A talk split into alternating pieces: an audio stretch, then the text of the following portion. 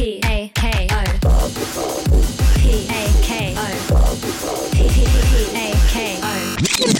たこみーFM。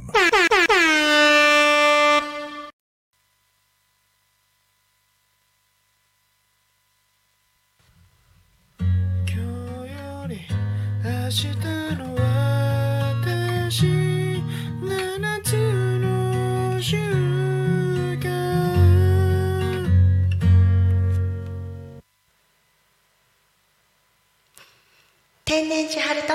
ほっこり7つの習慣。こんにちは、千春です。火曜日午後1時から2時のこの時間は、ビジネスはもちろん家族や職場の人間関係などなど、頑張っているあなたへ幸せな人生を送るためのヒントが詰まった7つの習慣を、高校生にも分かるくらい噛み砕いて週に一度ほっこりする語りでお届けしています。いつも番組を聞いてくださっているリスナーの皆さん、いつも聞いてくださりありがとうございます。そして初めましての皆様、ようこそ。千春の7つの習慣を見つけてくださり本当に嬉しいです。ありがとうございます。口から生まれたと言われるくらいおしゃべりな私、このスタジオでは一人なので、カフェで皆さんとおしゃべりをしているつもりで、今日も楽しくお話しさせてくださいね。ねえねえねえ、今日さ、番組の最初に流れてた曲聞いてくれました？いつもと曲が違うんですよ。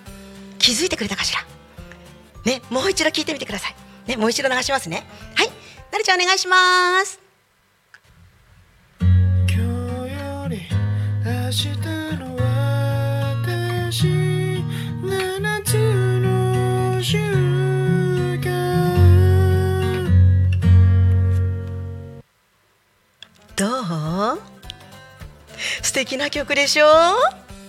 シンガーソングライターの陽平さんという方が作ってくださったんです。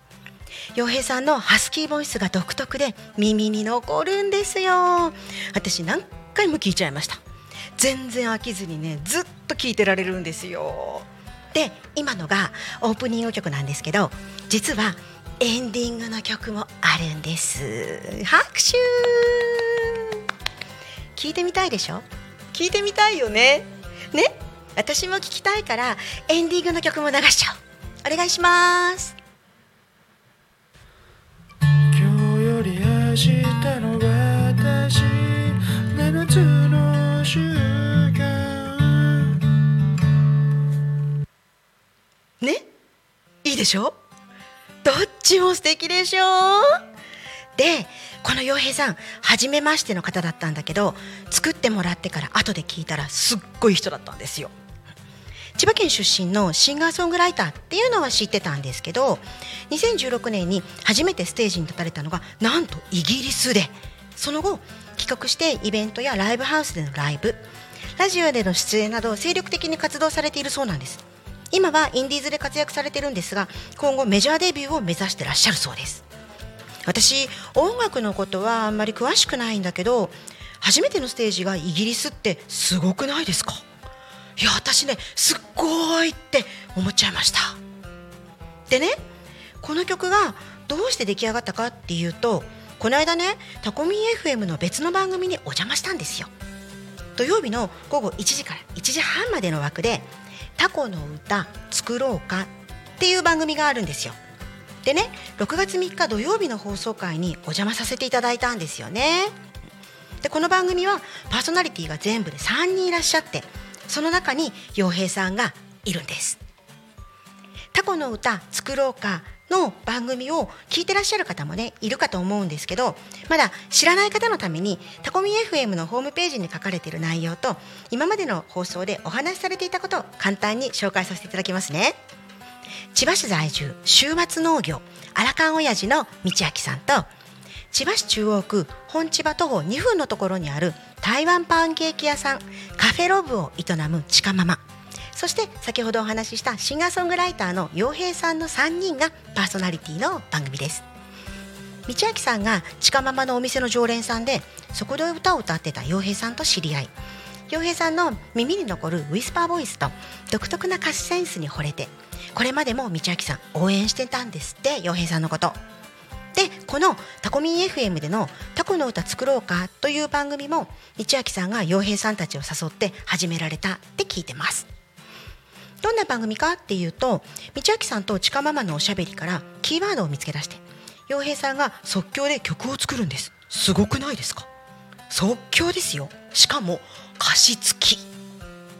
私ね、すっごいと思いました。こんな人がね、こんな近くにいたんだって驚きました。それで話を戻すとね、6月3日の土曜日の放送回になぜお邪魔したかっていうとですね、私この日にほっこり7つの習慣の番組サムネイル写真を撮りにたこみのスタジオで、自撮りしてたんです。そこに陽平さんたちが買い物袋をたくさん持ってどやどやって大勢で入ってきたんですよ。人数もそうだし、買い物袋もね、ラジオに似つかわしくないし、袋のね、中身がね、アルコールっぽくって私気になっちゃって、ほら私って人見知りしないじゃないですか。誰とでも仲良くなっちゃうんで、すぐに今日放送で何されるんですかって聞いてみたの。そしたら番組内でタコワイン飲みながらおしゃべりするって答えが返ってきて、そんな素敵な企画があるんですかって飲みすけの私としてはね、もう目をキラッキラさせながらお話聞いてたんですよ。そしたらね、道明さんが一緒にどうですかってお誘いくださったので、もう遠慮なくお邪魔しちゃいました。そう、タコワイン飲みに行ったの。そう、美味しかった。久しぶりに飲むタコワイン。そうで、これが私の陽平さんとの出会いの場面でした。この出会いがなかったらほっこり7つの習慣のテーマ曲は生まれてなかったの。そして生放送が終了後に私の番組に曲も作ってほしくなっちゃって、陽平さんにダメ元でお願いしてみたんです。そしたらなんと、どんなイメージにしましょうかって聞いてくださったんです。陽平さん優しい。そう、私のね、番組が天然千春とほっこり7つの習慣だから、柔らかでほっこりした感じでってリクエストしたら、陽平さんとっても優しい印象の曲をいくつも作ってくださったんです。本当嬉しかったです。そして歌詞、これもいいんですよね。今日より明日の私。これね、本当にね、陽平さんがプロだなって思ったのが、私のね、5月の頃の前の番組の放送回まで確認してくださっていて、その時の言葉の中で私が一番大切にしたいと思っていた言葉をちゃんと拾って歌詞にしてくださっているところなんです。もう感動しました。すごいな、やっぱりさすがプロだなって思いました。陽平さん、本当に本当にありがとうございます。でね、これはその時にあった別の話なんですけれど、一緒にいたちかママが7つの習慣の愛読者だったみたいで、7つの習慣がほっこりするんですかみたいなハテナがね、いっぱいここ飛んでて、でちかママって本地場の方はね、ご存知の方も多いかと思うんですが、かの有名な大人気の台湾パンケーキやカフェロブのオーナーさんで、かつ実業家さんでいらっしゃるので、7つの習慣をね、何らかの形でご自身のビジネスに生かすように取り入れてらっしゃる方だと思うんですよ。だからね、ハテナが飛ぶの、これね、もう当然のことだと思います。ちかママがハテナがたくさん飛んでいるのと同じように、リスナーの皆さんの中にもほっこりって思ってる方もたくさんいらっしゃるんじゃないでしょうか。まだね、ほっこり7つの習慣っていうタイトルを見るたびに、ほっこりってなる方いらっしゃいますよね。こんなことがあったんで、あえてね、この場で一度お話をしておきたいなって思いました。せっかくの機会なんでね。私がお伝えしたい7つの習慣は、ハスキーで柔らかなこの曲のイメージそのものなんです。もし皆さんがね、7つの習慣に曲をつけるとしたら、どんな曲調になりますか？7つの習慣を割と勉強されてる方も、あまり知らないかもって方も、朝のニュース番組のオープニング曲みたいなの想像しませんか？本屋さんでもね、ビジネス書として並んでいることが多い7つの習慣だから、かっちりきっちりとした印象を持っている方が多いんじゃないかなって思います。でも私が思い描いている7つの習慣はお花畑なんです。笑顔のお花畑。そしてそのお花の間を天使が飛んでいるんです。YouTube のアーカイブを見ていただいている方はね、なんとなく私ってどんな感じなのかわかるかと思うんですが、でもしまだ見てない方はぜひ見ていただければと思います。私はそのお花畑でエプロンをつけてスキップしてるんです。そしてね、7つの習慣を書いたコビー博士の願いは、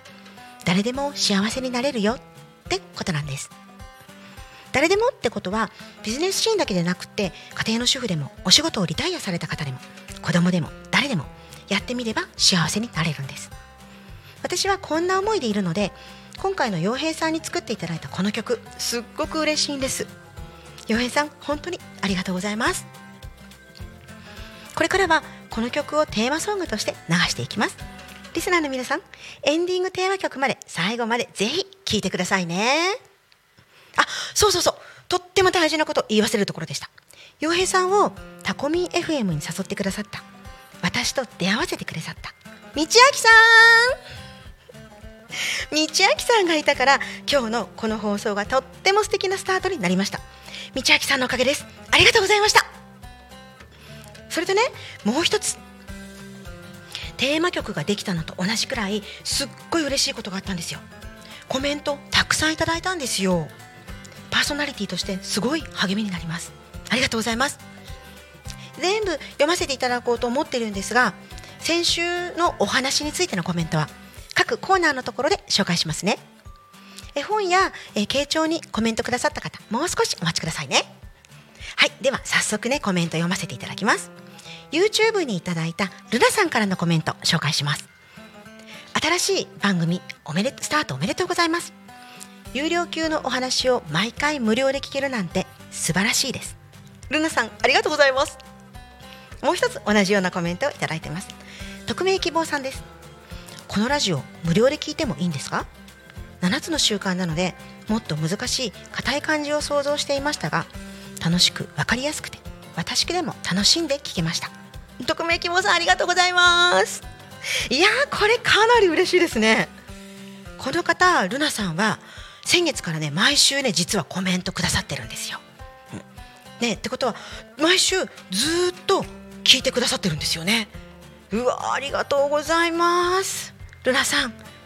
匿名希望さんはお金払ってもいいと思ってくださってるってことですか？いやー、そんなに私の話に価値をつけてくださって幸せです。身に余るお言葉をいただき、身の引き締まる思いです。そう、それとね、先週の、6日の放送日にうちの教室のアドバンネットのインスタグラムの DM にもメッセージいただいたんですよ。匿名希望さんです。読ませていただきます。たこみーFM ラジオ、6月からお時間移動になったんでしたよね。楽しみにしてますとのコメントです。うわ、気にかけていただきありがとうございます。はい、そうです。もしリアル放送を聞き逃してもアーカイブ配信してますのでご安心くださいね。いや、このね、匿名希望さんは今日もそうなのかな、今日火曜日だよね、何時だっけって朝から時間を気にしてくださっていたのかと思うと本当嬉しいです、ね、ほっこり7つの習慣は火曜日の午後1時からです。今日も聞いてくださってるのかな、ね、楽しまれてますか？ありがとうございます。で、他にもコメントくださった方、後のコーナーでも紹介しますね。でもコメントってわざわざ文字入力しないといけないじゃないですか。それってすっごいエネルギーいると思うんですよね。なのに毎週のようにこうやってたくさんのコメントをくださって嬉しいです。これからも皆さんのご期待に添えるようお話しします。ありがとうございました。コメントの紹介でした。では今日もこんな内容でおしゃべりしていこうと思っています。千春の週末第7の習慣、歯を研ぐ活動日記。歯を研ぐの歯は刀ですね、絵本が教えてくれる7つの習慣。今日は清野幸子さんの絵本を紹介します。そしてメインの天然千春とほっこりの夏の習慣。今日は、第5の習慣、まず理解に徹し、そして理解される。傾聴について第2回目のお話です。時間は1時40分頃になる予定です。この形状については今日でまとめたいと思ってるんですが、もしね終わらなかったら次回3回目があるかもしれません。私がまとめきれるのか最後までお楽しみにしていてくださいね。はい、メインのコーナーはなるべく同じ時間になるようにしたいと思っています。多分ね7つの習慣だけ聞きたいという方いらっしゃると思うんですよ。ライブで聞かれているリスナーさんは午後の一仕事を先に済ませてもらっても大丈夫なように、 YouTube アーカイブで聞かれている方はそこまで飛ばして配信開始から 3,40 分の頃から見てもらえればいいようにと思っています。本音を言えば全部聞いてほしいですけどね。ゲストさんがいらっしゃるときは時間がずれることもあるかもしれないけれども、なるべく頑張っていきますのでよろしくお願いします。はい、今日も、最後までお楽しみいただけるよう、そして私も楽しんでお話しますね。では本編の始まり。はい、1年の真ん中折り返し地点の6月、皆さんはどのようにお過ごしですか？いよいよ関東も梅雨に入って毎日ぐずついた天気が続いてますね。沖縄地方は台風が来ていたり、梅雨の長雨で川が氾濫したり土砂崩れが起きたりというニュースを見ると心が痛みます。皆さんの地域は大丈夫ですか？幸いにも私はこの間の台風でも大事に至らず、そして今日も雨だと思ってたんですけれども、とってもいいお天気です。もうね、たこみんスタジオから見えるね空はね、夏って感じですね。すっごい気持ちがいいです。実はね、私今日大きな荷物を持ってここに来なければいけなくて、雨降ってたらどうしよう、どうやって濡らさずに持ってこようって悩んでたんですよ。ところがもうお昼前くらいからパキッと晴れてくれて本当嬉しいですね。お天道様ありがとうございます。おかげさまで無事に大きな荷物運び込めました。その荷物は何かというと、これはまた来週のお楽しみですね。はい、それと忘れないうちに水分補給のお願いです。いつものようにタイマーをかけて20分おきの水分補給させていただきます。梅雨時、湿度が高いと汗が蒸発しにくくなって体から熱を逃がすことができなくなるんですって。そのため体の中に熱がこもりやすくなって体温も上昇して熱中症を起こしやすくなることがあるそうです。さらにはね、この時期ワンちゃん猫ちゃんペットも熱中症になりやすいそうなので、風通しを良くして室内を涼しく保つようにしてください。そしてやはり大事なのはこまめな水分補給と適度な塩分補給だそうです。特にね、室内だと汗をかくことが少ないため喉の渇きを感じにくいことがあるそうです。意識して休憩をとってこまめに水分や塩分を補給しましょうと天気 JP のホームページに書いてありました。ということでしっかり水分補給していきましょうね。そしてどこかでカフェインは利尿作用があるって聞いたことがあるの。おなじみの緑茶、ほうじ茶、紅茶はカフェインが含まれてるんですって。タコミン中にね、トイレに行きたくなったら困るから私はノンカフェインのお茶を持ってくるようにしてます。今日の水分補給のお供はルイボスティー、煮出して氷で冷たく冷やして持ってきました。はい、あとね、水分補給までね1分あるんだけどね、ちょうどキリがいいからね、先に水分補給させていただきます。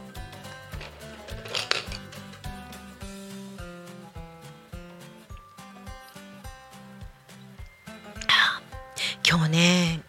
その大きな荷物を持ってね時間ギリギリになってね走ってきたせいかね、なんかすんごい喉が渇くの。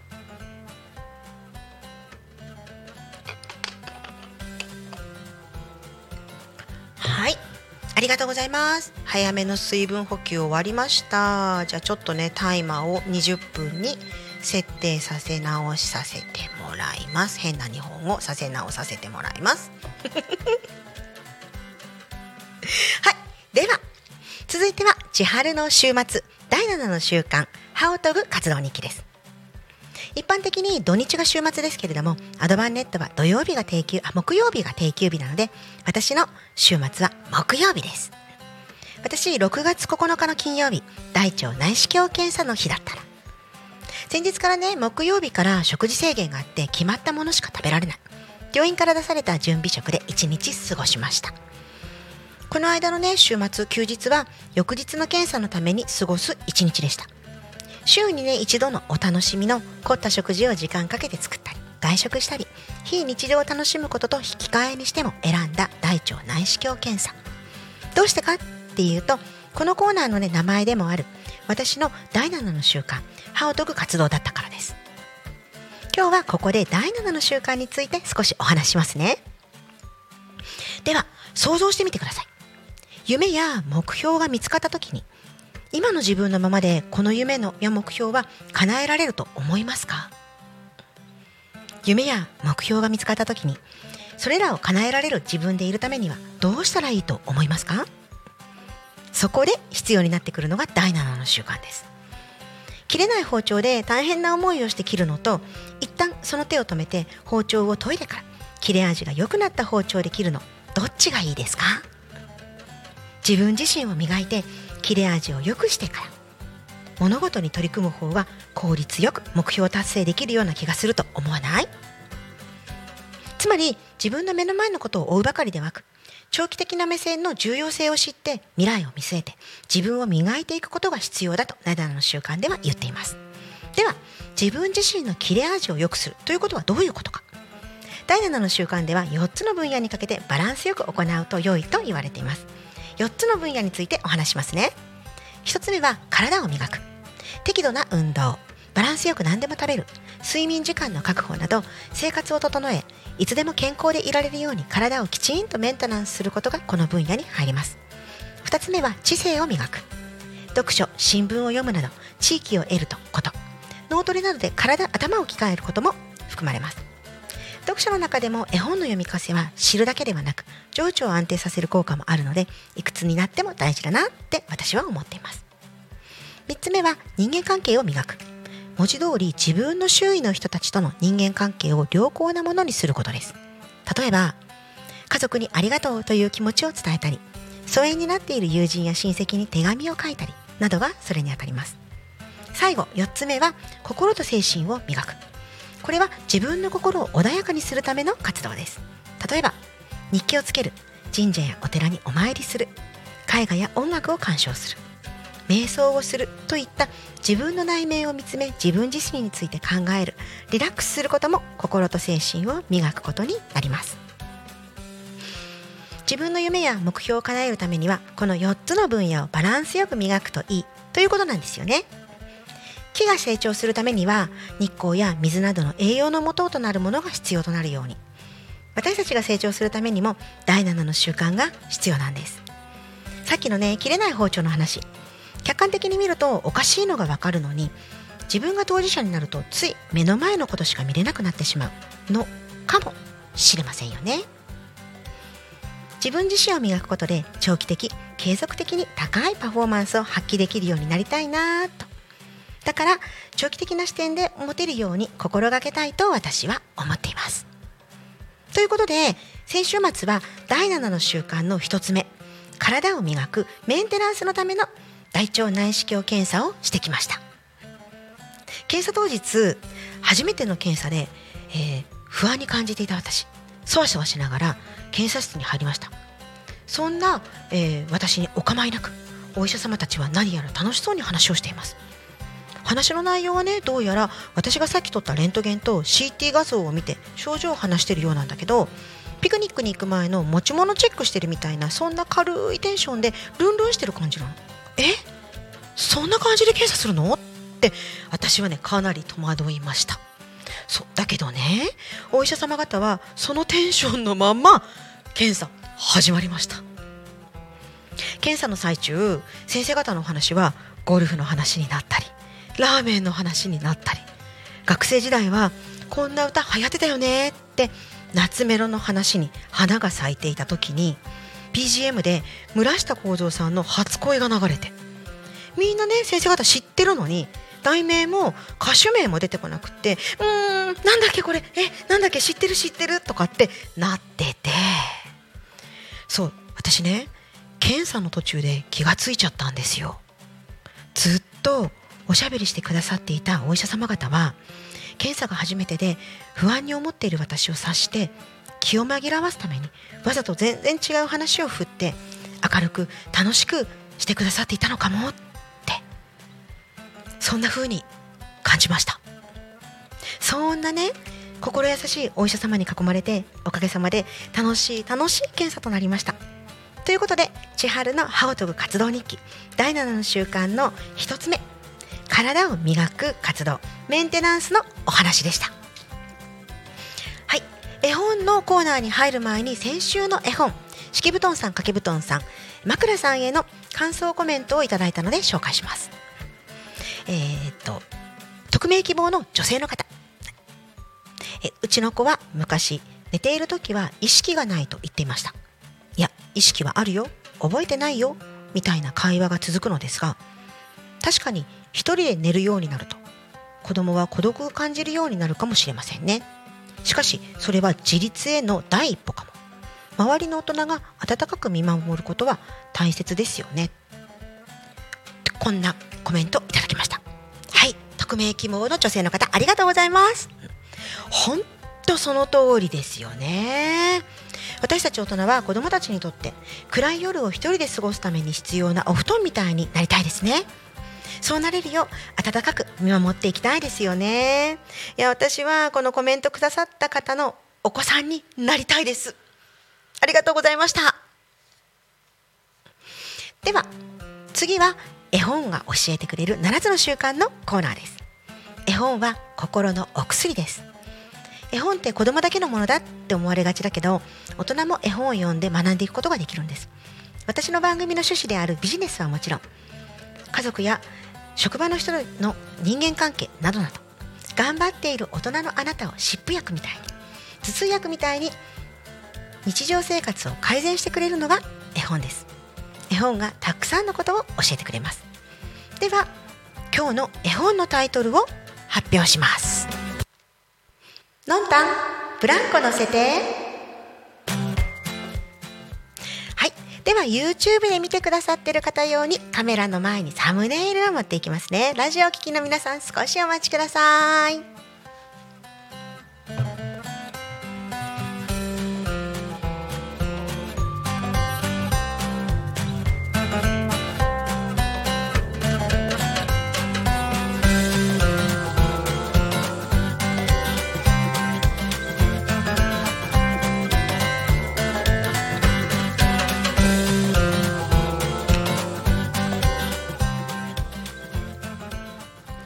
ラジオを聴きの皆さん、お待たせしました。は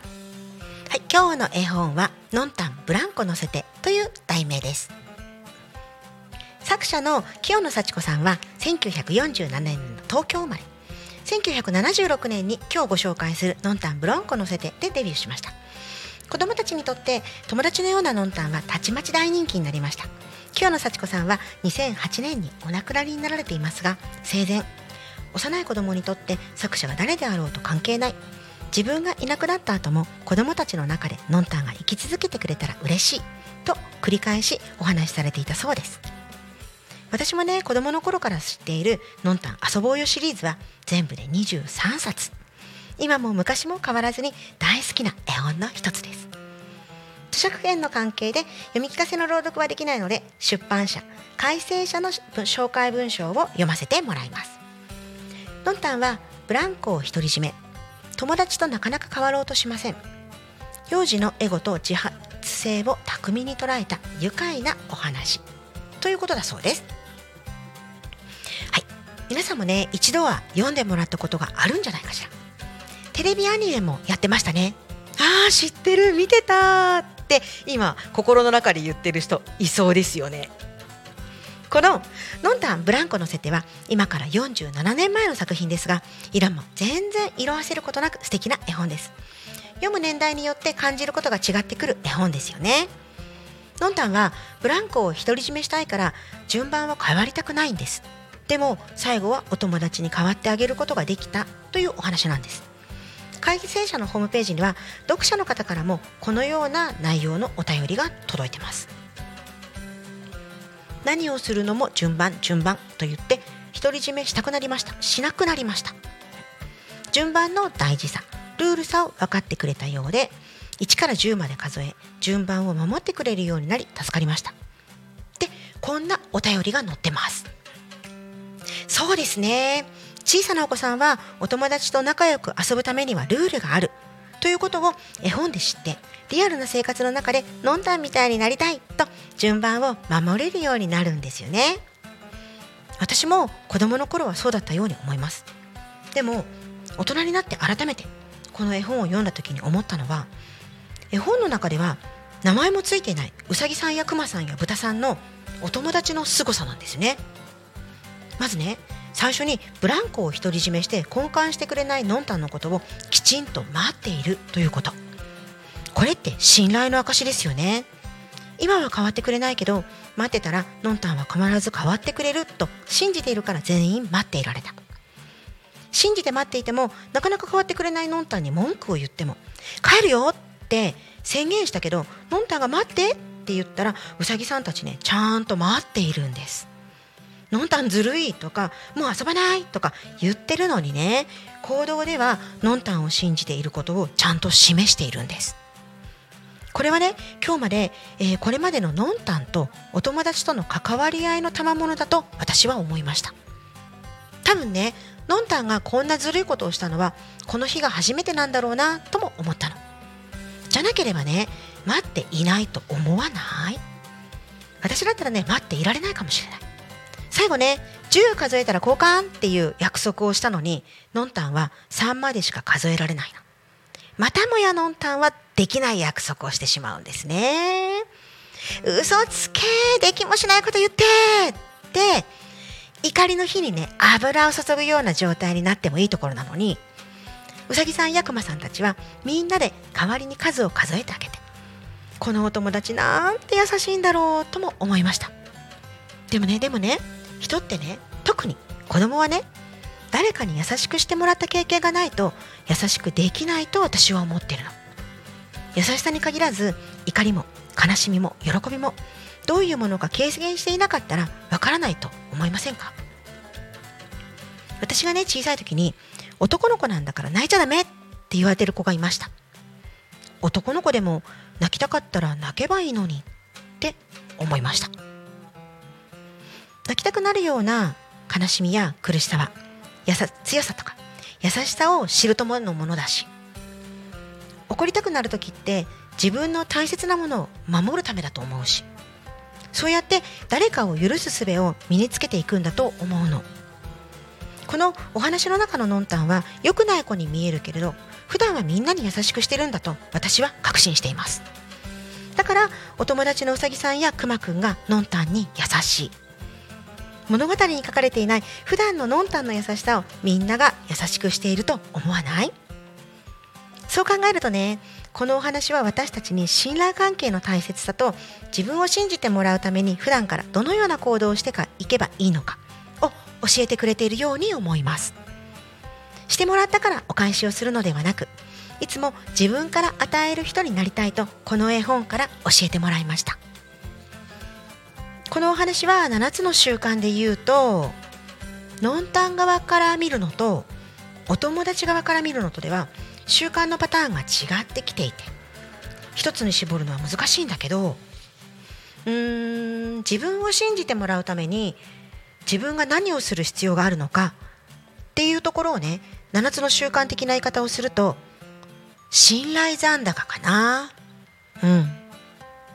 そう、このね、信頼残高って実は第一の習慣の前にあるプロローグのところに抱えているんです。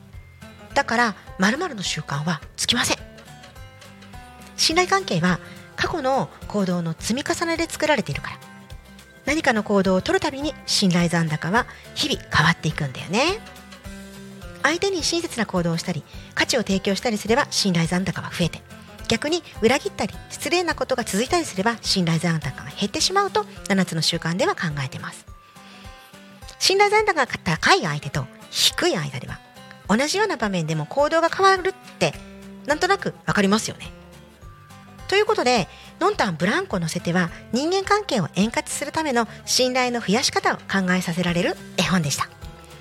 くまでもね、これはコーチングや7つの習慣を学んだ私の解釈ですので、もしこの絵本を知っていて違う思いを抱いたよという方がいらっしゃったら、ぜひコメントで教えてください。コメントはツイッター、メール、ファックスの3種類で募集しています。ツイッターの場合はハッシュタグタコミン、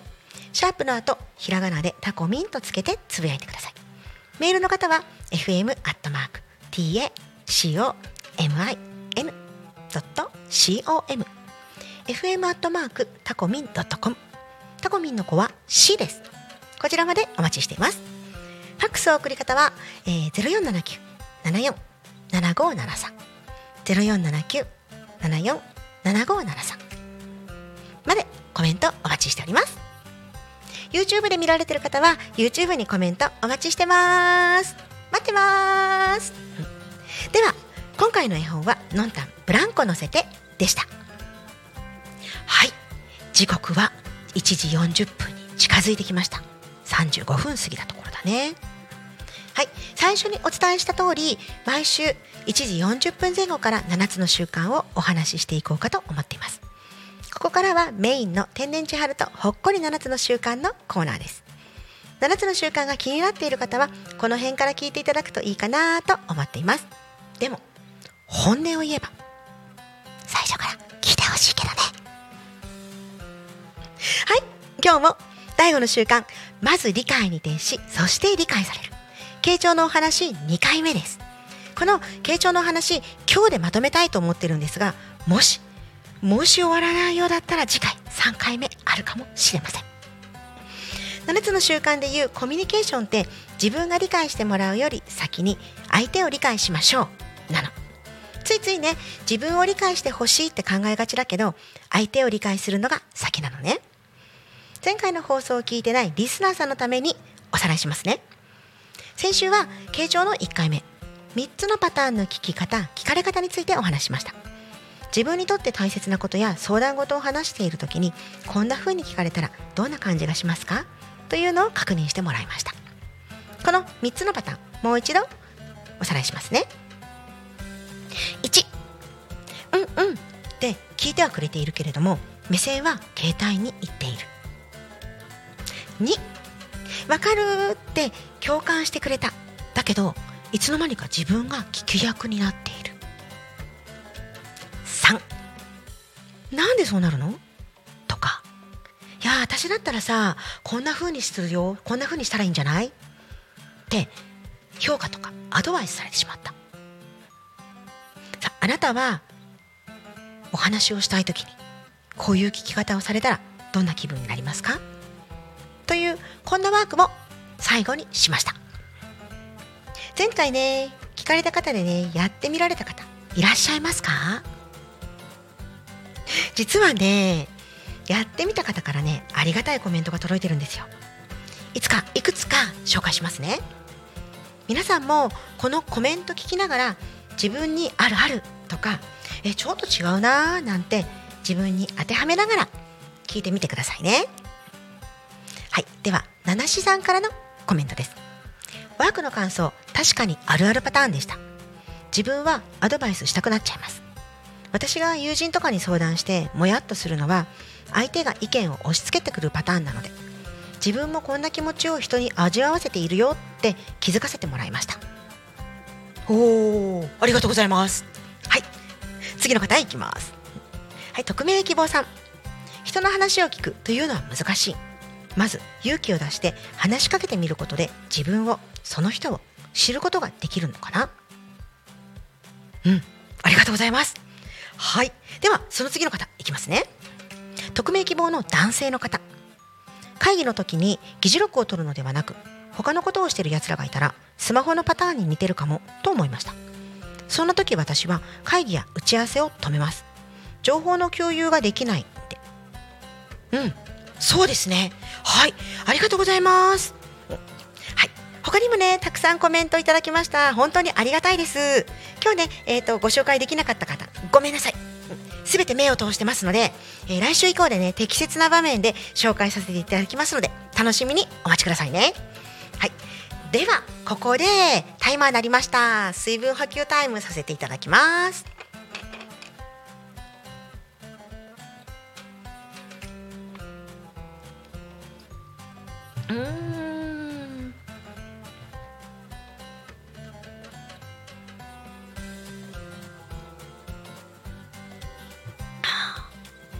美味しい。もう一杯だけ。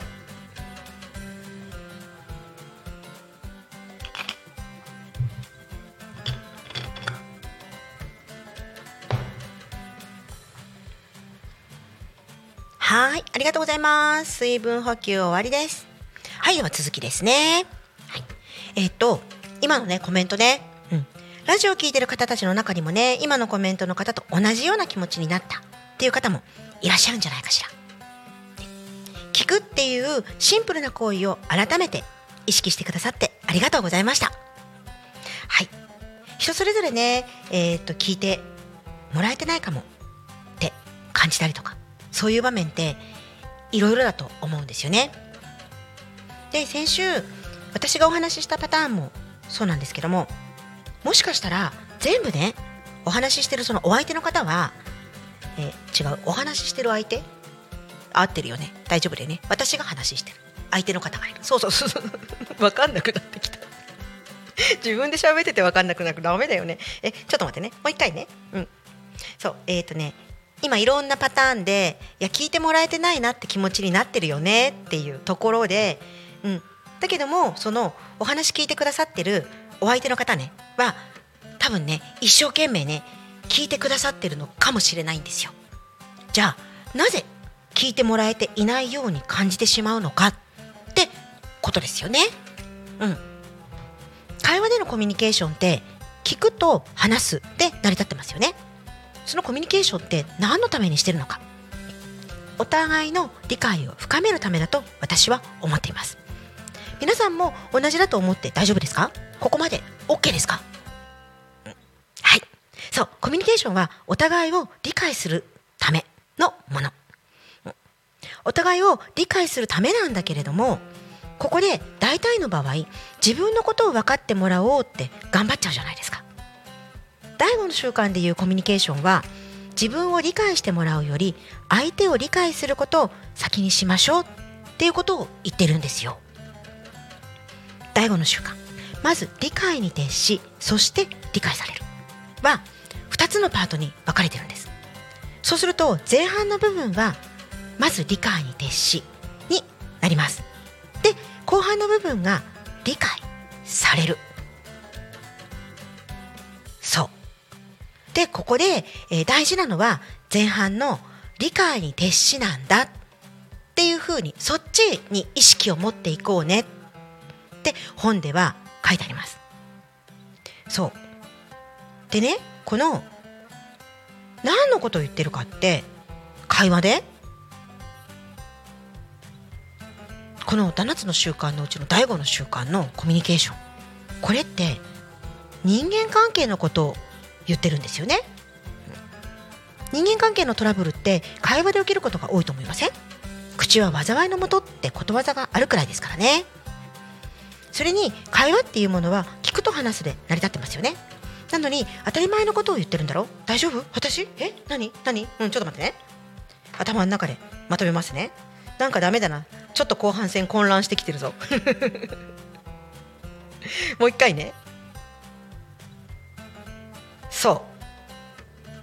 う、人間関係でのトラブルって会話で起きることが多い。ここ大丈夫ですよね、合ってますよね。はい。で、会話っていうのは聞くと話すで成り立ってる。これも大丈夫ですよね。はい。で、そしてこの会話、聞くと話すの聞くの方は第5の習慣に当てはめると、聞くがまず前半のまず理解に徹しになるんです。大丈夫ですか？ここまで OK ですか？私自分に言ってる。 OK ね、大丈夫ですね。皆さん大丈夫ですか？私がねわけわかんなく言ってたら聞いてる皆さんもっとわかんないですよね。大丈夫です、私はここまで OK になりました。はい。そして第5の習慣の後半、そして理解されるで自分が話す番なんです。第5の習慣は前半のまず理解に徹しがとても重要とも言われているので、先週と今週の2回分を使ってお伝えしてるんですね。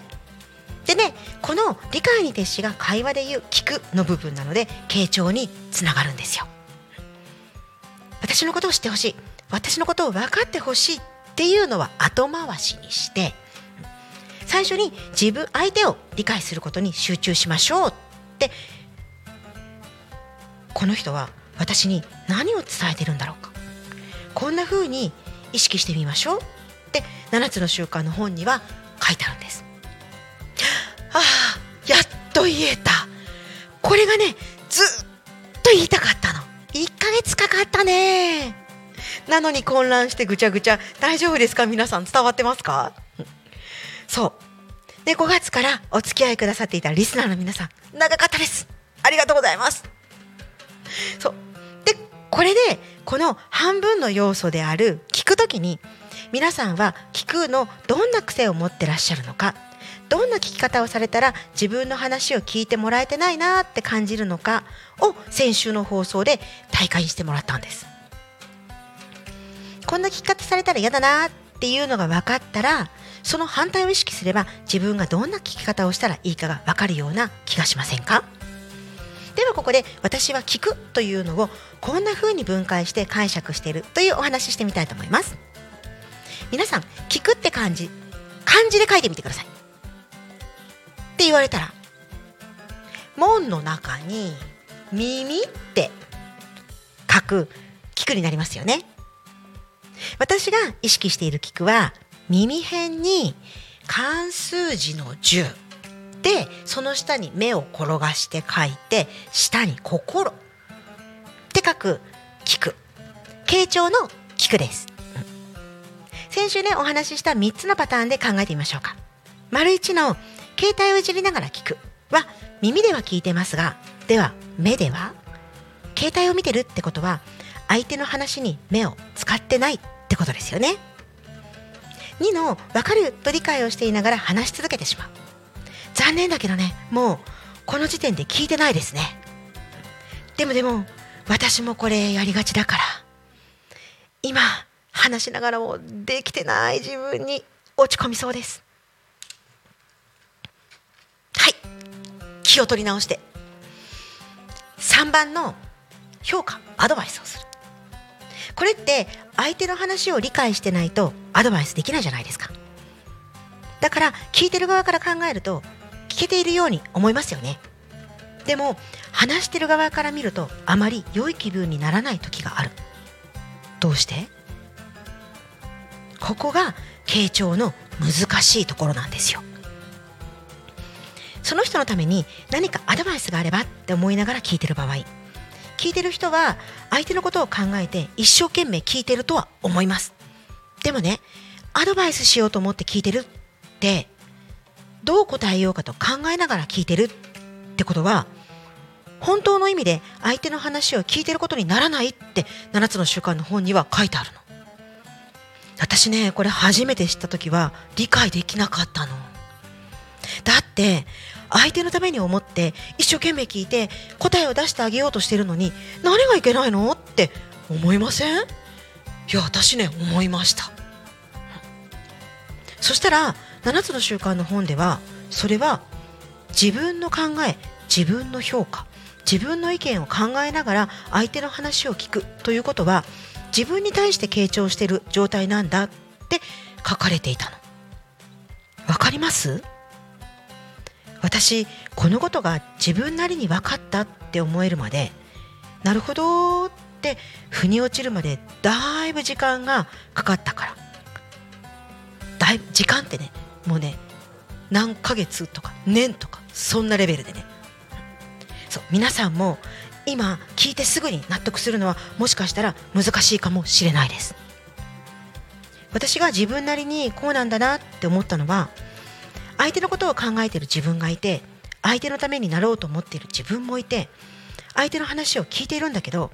聞いている最中でも自分が次に話す言葉が頭の中でね、ぐるぐるしてきて、で自分のアドバイスを挟むタイミング伺いながら聞いてるのね。そんな自分がいることを発見した時に衝撃を受けました。実はこの時アドバイスをしたから、相手から別にアドバイス欲しいわけじゃないの、ただ聞いてほしいだけだったって言われてしまって、私が勝手にね、解決方法を考えなくちゃって思い込んでいただけで、相手はアドバイスが欲しいタイミングじゃなかった。私がアドバイスしてから分かったの。それが、これが相手の話を聞いているんだけど聞いてない状態、私にすっごく多かった状態なんです。今もとても気をつけてるんだけど、まだできているとは思えていないところだから、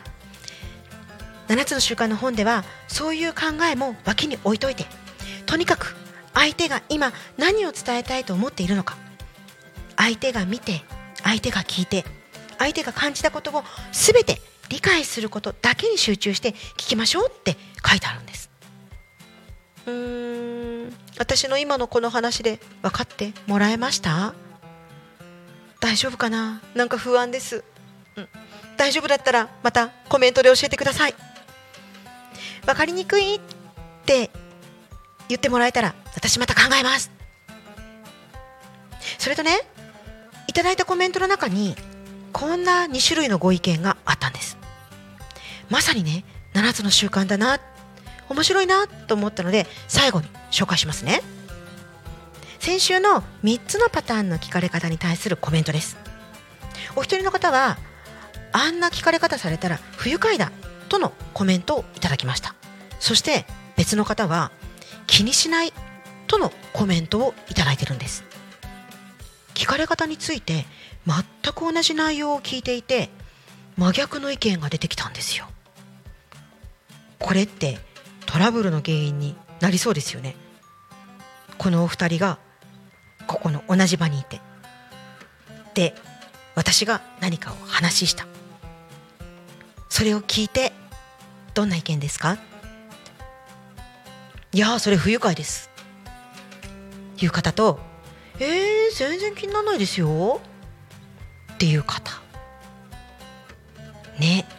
トラブルの原因にこの先そのままこうお話し続けてたら、なんとなくトラブルの原因になりそうですよね。一人は嫌だって言ってるのに、もう一人は問題ないって言ってるんですよ。この続きどうなると思います？皆さんだったらどんな展開を想像します？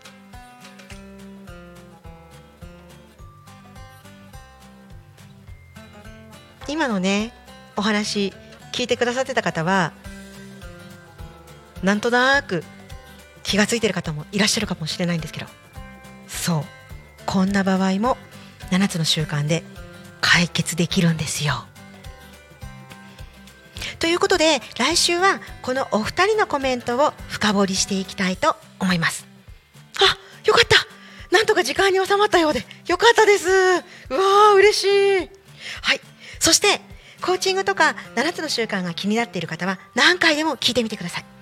自分の心が変わると、私の話の響き方が違って聞こえてきますよ。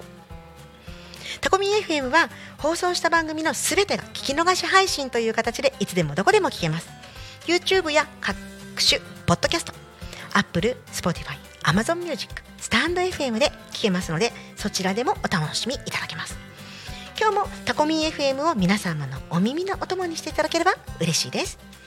拙い私の話を最後まで聞いてくださり本当にありがとうございました。では皆様、今日も一日ほっこりとお過ごしください。お相手は千春でした。また来週、ごきげんよう。